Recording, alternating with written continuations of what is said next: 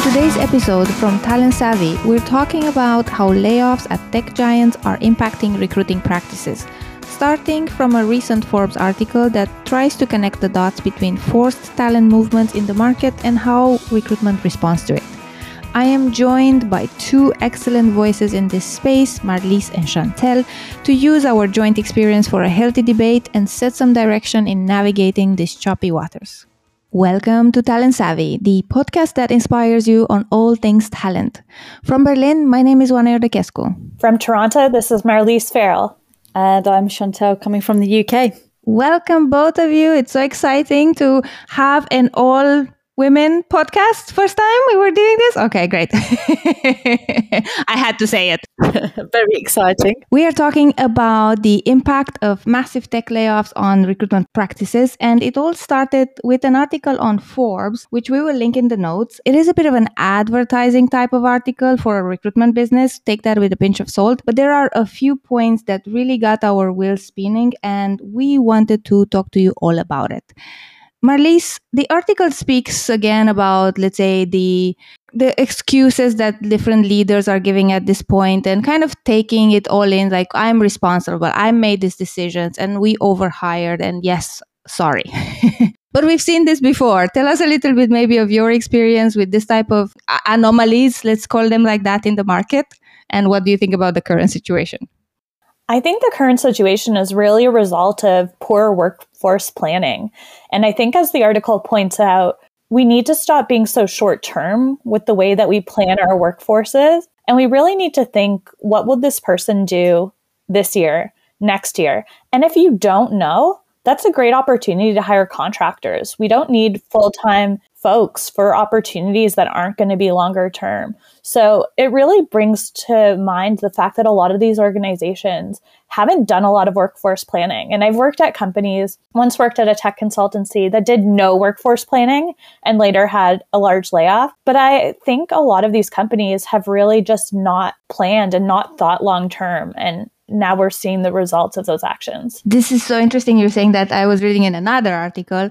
Uh, I think the new recruitment threads from CoderPad, um, it's really interesting specifically for tech, but there was the um, small snippet around the requirement. They ask for contingent tech workforce grew from last year, which was about 45% to about 65% this year. And I think that's a good trend to, to what you're saying, right? If you know you can't see beyond 12 months or 24 months in your workforce planning, maybe you shouldn't necessarily commit to, you know, un- undetermined contracts and, and promising that things that you can't deliver. Really interesting. Chantel, when we uh, kind of went into, hey, let's debate this article, you were really triggered. And I was like, you jumped on it. I was like, I, she has something. uh, yeah, I'm just super passionate about our talent functions becoming more than just being accountable for delivery of live roles.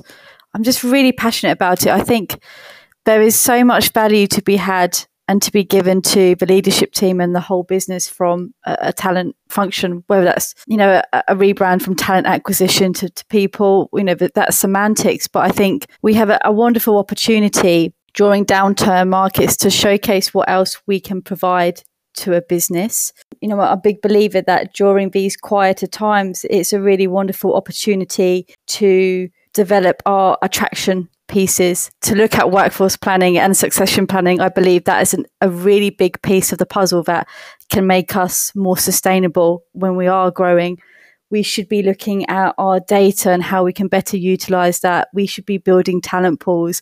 I just see so much room for opportunity. And I'm not really known to be the optimistic person. So it's rare for me to, to, to say that. I think there's just a, a, wonderful time for our teams to upskill themselves and develop their own careers and have the opportunity to learn more, whether that's through rotation of a business or actually staying with within our team and, and running side projects. So yes, when you put it in, I was really excited to be a part of it because I think during COVID, the, the COVID kind of era, we we saw some talent teams do this, and I really would love to see more people do it now just to make us more resilient for the future. So Chantel is seeing the silver lining. I'm like, I'm not in the same mode like you are, so I'm taking all that in, to be honest.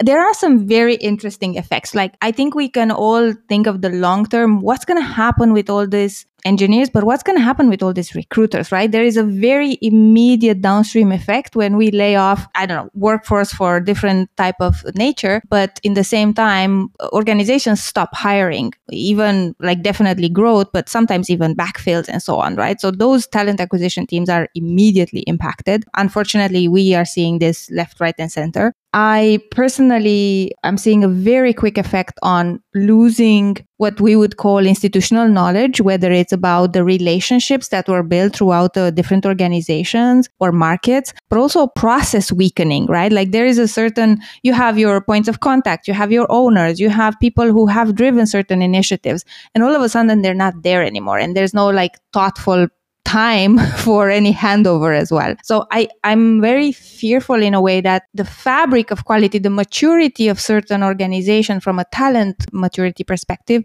is going to weaken. And this relationship has always been a bit tricky between businesses and TA. Uh, the trust factor, I think, is going off the radar here and there. I'm very curious what you think, like the particular let's say impact on the individuals but also teams what do you see happening when people just disappear, right, from the conversation. Yeah, I definitely think it's, you know, we've gone through some TA layoffs at Pinterest and it's been sad to see, of course.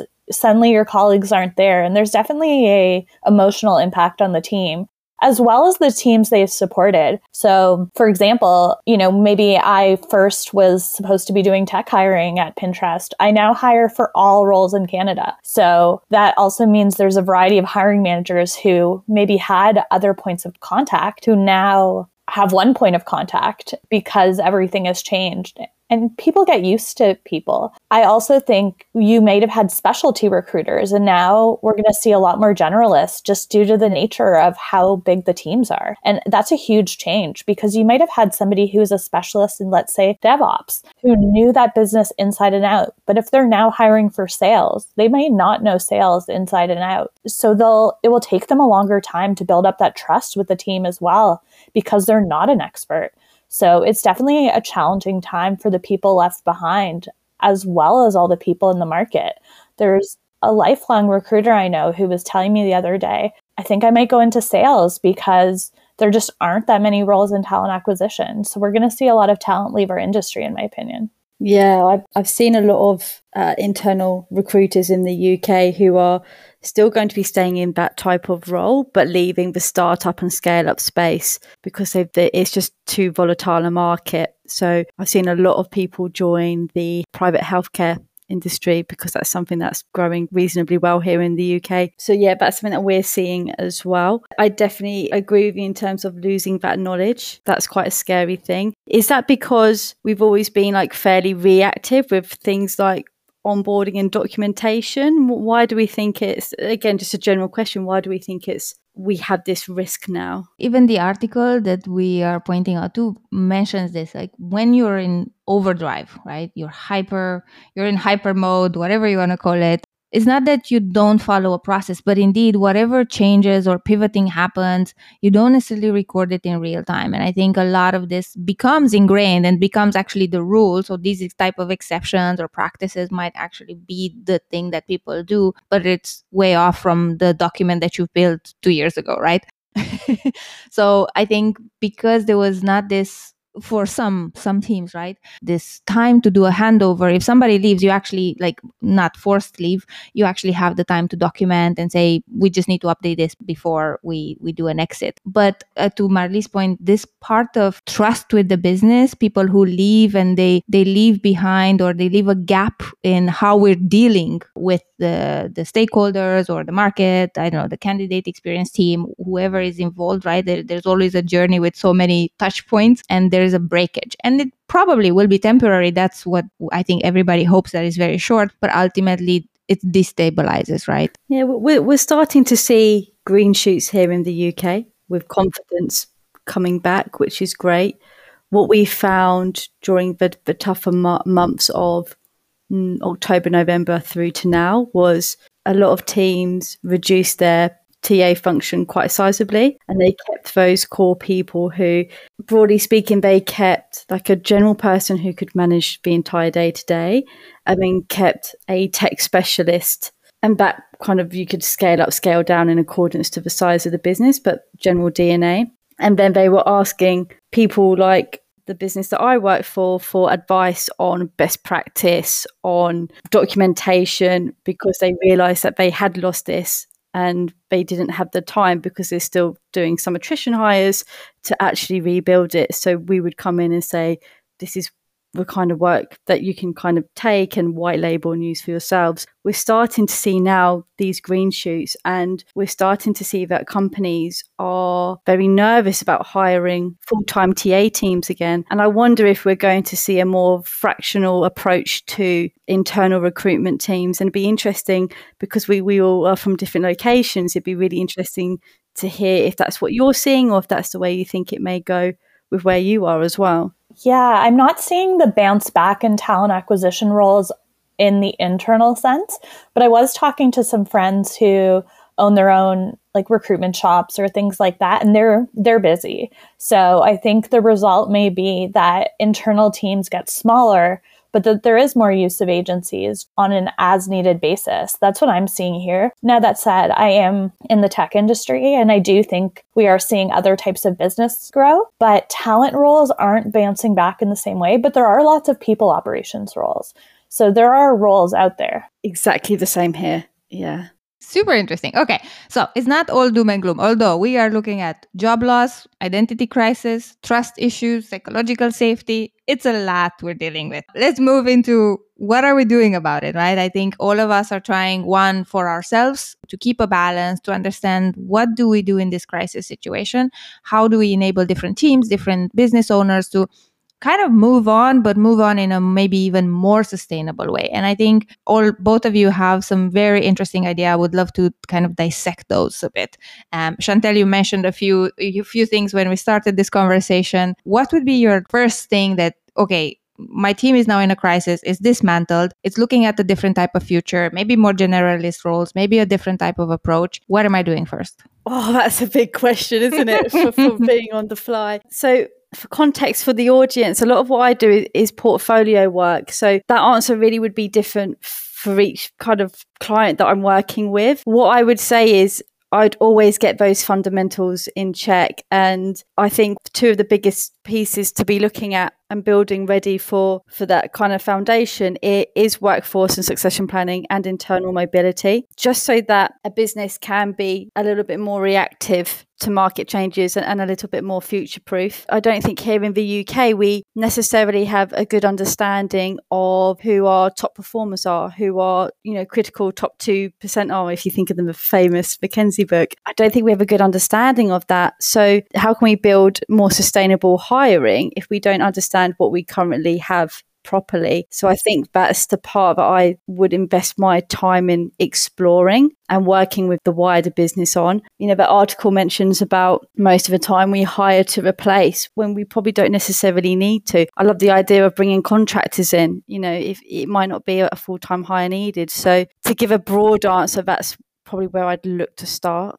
But that's super interesting because ultimately say just know your audience. What type of organization is it, right? Like what do they need and maybe even just asking those leaders the right questions. In my practice, I try a lot to help them understand that there is a large distinction between hiring juniors versus hiring seniors. Duration of hiring in each country that you're in might differ, right? So if you're firing now, but if you're looking to hire again in three months, but it takes actually six months, like doing the math behind these things is super important. But then there is this very interesting underlying, right? Like you do a capacity planning, you do a leveling and kind of what's the scope for those type of roles. But then when do people land? When do people land on productivity, right? Because there's a ramp up period for everybody. If your onboarding is on point and if the market conditions don't change again and if you have your ducks in a row, right? And then ultimately, how do you deal with change management, right? So there is all this conversation that is happening a lot before we even start hiring, before we even start considering talent acquisition as a solution to our problems, right? So yeah, know your audience, but that means ask a lot of questions. Yeah, knowing what you've already got, like if you have to replace, do you really have to replace that role? I'm not sure if we stress test that enough. Right. It's a lot. Okay. So um, I think a lot of the um, points in the articles are speaking to how do we become resilient and add value no matter the situation. And Marlies, you brought a little bit earlier the conversation around project work and using that as a ramp as a bridge or as a ramp right? Like you can bridge to the next period when you're going to go back to normal or you can ramp it up to something else that your career would evolve into. What are you observing around you? What are you doing? What what's happening in this area? And how can we actually take more of a of a direct approach than just test test a b test a b test a b test kind of situation because it's tiring especially in this context right yeah, I think one of the things that the article kind of talked about was how employees can add value to their business regardless of the circumstances and really being invested in that business itself. So maybe that looks like TA teams doing rotations and helping out busier teams. Maybe that's sales. Maybe that's other teams within people ops, which can be an upskilling opportunity, I think, for our teams because getting better at sales never hurt anybody. Uh, and some of this will be temporary. And then other things are, you know, going to kind of what Chantel was saying. What are the processes or the people or talent practices you're going to need long term? So are you building up future talent pools that fit into that long term workforce plan that you're hopefully working on? What are processes? What are technology I'm seeing a lot of companies invest in less expensive technologies. So there's an implementation period. How can your teams get involved in that and make sure that's successful and get everybody trained up on the process while things are like this so that when we're ready to grow quickly again, hopefully deliberately and quickly, that the team is ready. Yeah. And I think we, we always talk about this type of rotational work. You do trainings, you do a new project, you take ownership, but you might actually even slide in another department for a while and learn those skills or share what you're doing with those particular departments. My experience with this has been fantastic. Like Marlies, we've worked together in the past and we've seen people going from talent acquisition to project management for our team or from talent acquisition to data analyst from our team. And that person that I'm talking about actually is now doing design work. So uh, things evolve once you kind of give people the chance. But my take here and my advice, if you are working with this type of teams, and you're, you're trying to practice with this concept, don't start just now or just don't do it just now. Rotational work or secondments are a wonderful opportunity in any state of the market. I know it's like, oh, I'm not going to give you my best recruiter 30% of the time, but, but that might bring everybody value actually on the long run when, especially when these things happen. I love that concept. I would love to see it more and we see it's really working. What can we bring to the audience around like ex- exploiting the silver linings, whatever they are now?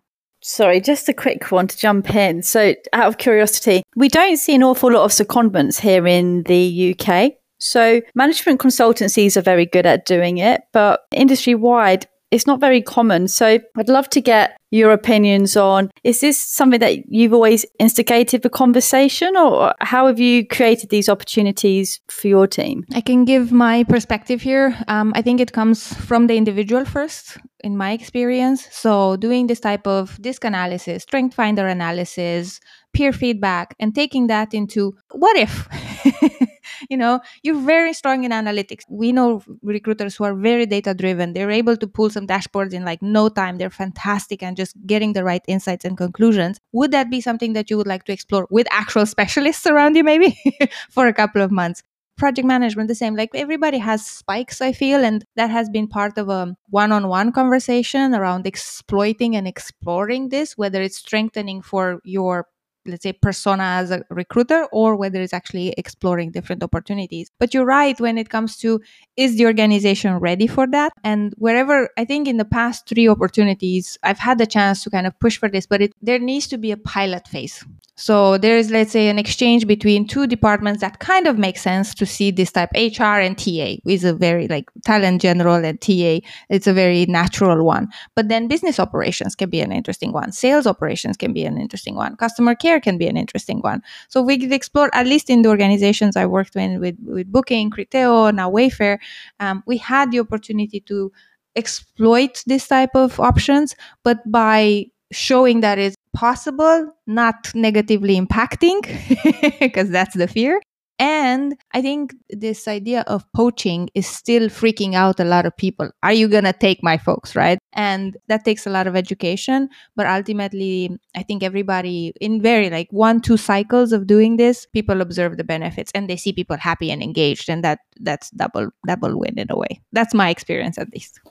One of the things that I've seen in some companies in Canada is these part time gigs where essentially you can spend like 30% of your time doing something else. And then teams will post for gigs that they need and people can apply internally. Obviously, you need support from your manager and things like that. But I think that can be really, really helpful and a really good way for people to check something out in a low pressure way. They're not giving up their job 100% of the time, but they're helping out another team that maybe needs the work and your team may be a little slow at that time.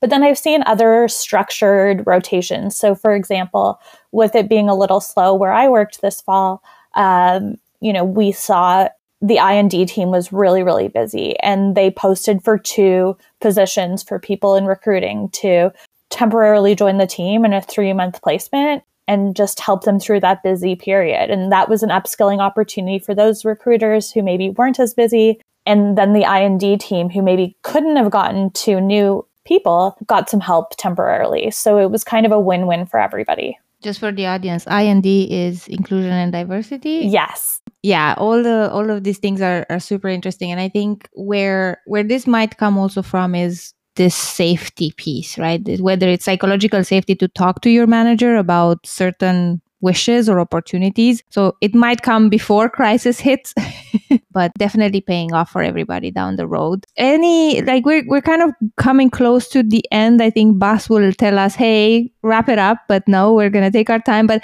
any particular I don't know, last pieces, wrapping learnings from the particular article or triggers that were brought to you by it? Yeah, I guess just the final one word for me would be look at where your business needs support and see how you can leverage your skill set during this time. I think the best employees look for opportunities for their business and see how they can contribute to that. And that may be stepping into a slightly different role. That may be project work. That may be continuing with what you're doing, but look at what your business needs at this time and see how you personally can help with that. I think that's one of the ways that you can make yourself as indispensable as possible because we can't predict the future during this time. Yeah, that's great advice. I don't think I can beat that. so many things actually i think that uh, we can do but um, from my side i feel i need to give a nudge to all those who are in uh, have been through this before and maybe have some learnings that they could safely share for those who are new right? I think we have a lot of new generations who have not been through this type of massive layoffs. So it's not just, let's say, maybe you're personally impacted or your immediate colleagues are impacted, but by talking to some of people who were impacted in our teams, there's also this market, this noise, right? this kind of almost black hole type of situation. Everybody's being absorbed and you really don't know when you're going to fall in it or not, which is scary. So it has helped a lot for those who have experienced this from either sides to just share, right? Like what is riding the wave how do we actually start moving forward? What are the opportunities that we're we're going to go through? For those who have been impacted i think i've seen a lot of people saying i've started panic applying. Maybe that's not the best thing to do. Maybe just taking a step back getting some 360 feedback understanding your strengths even if you feel like you're not necessarily uh, you know valued at that point but really kind of falling into yourself and and saying what do i bring? What are my strengths? What are the things that i want to grow continuously continuously and there's something there for sure. So yeah this type of conversation i think was was very interesting. And i think the article points a bit to it. It calls it allocentrism. Again now i'm advertising for them because that particular organization has something to do with that. But it's an interesting concept and i i'm, I'm really taking it away with me now I think hopefully the one thing that we can all take away from these recent layoffs is how can we do things more sustainably next time? Whether that's how can I have a more sustainable career? How can I run my business more sustainably? How can I hire for this business unit more sustainably? Hopefully that's the key message that we'll take moving forward and we'll keep evolving this industry. Thank you so much, Marlies. Thank you, Chantel. It's been a pleasure.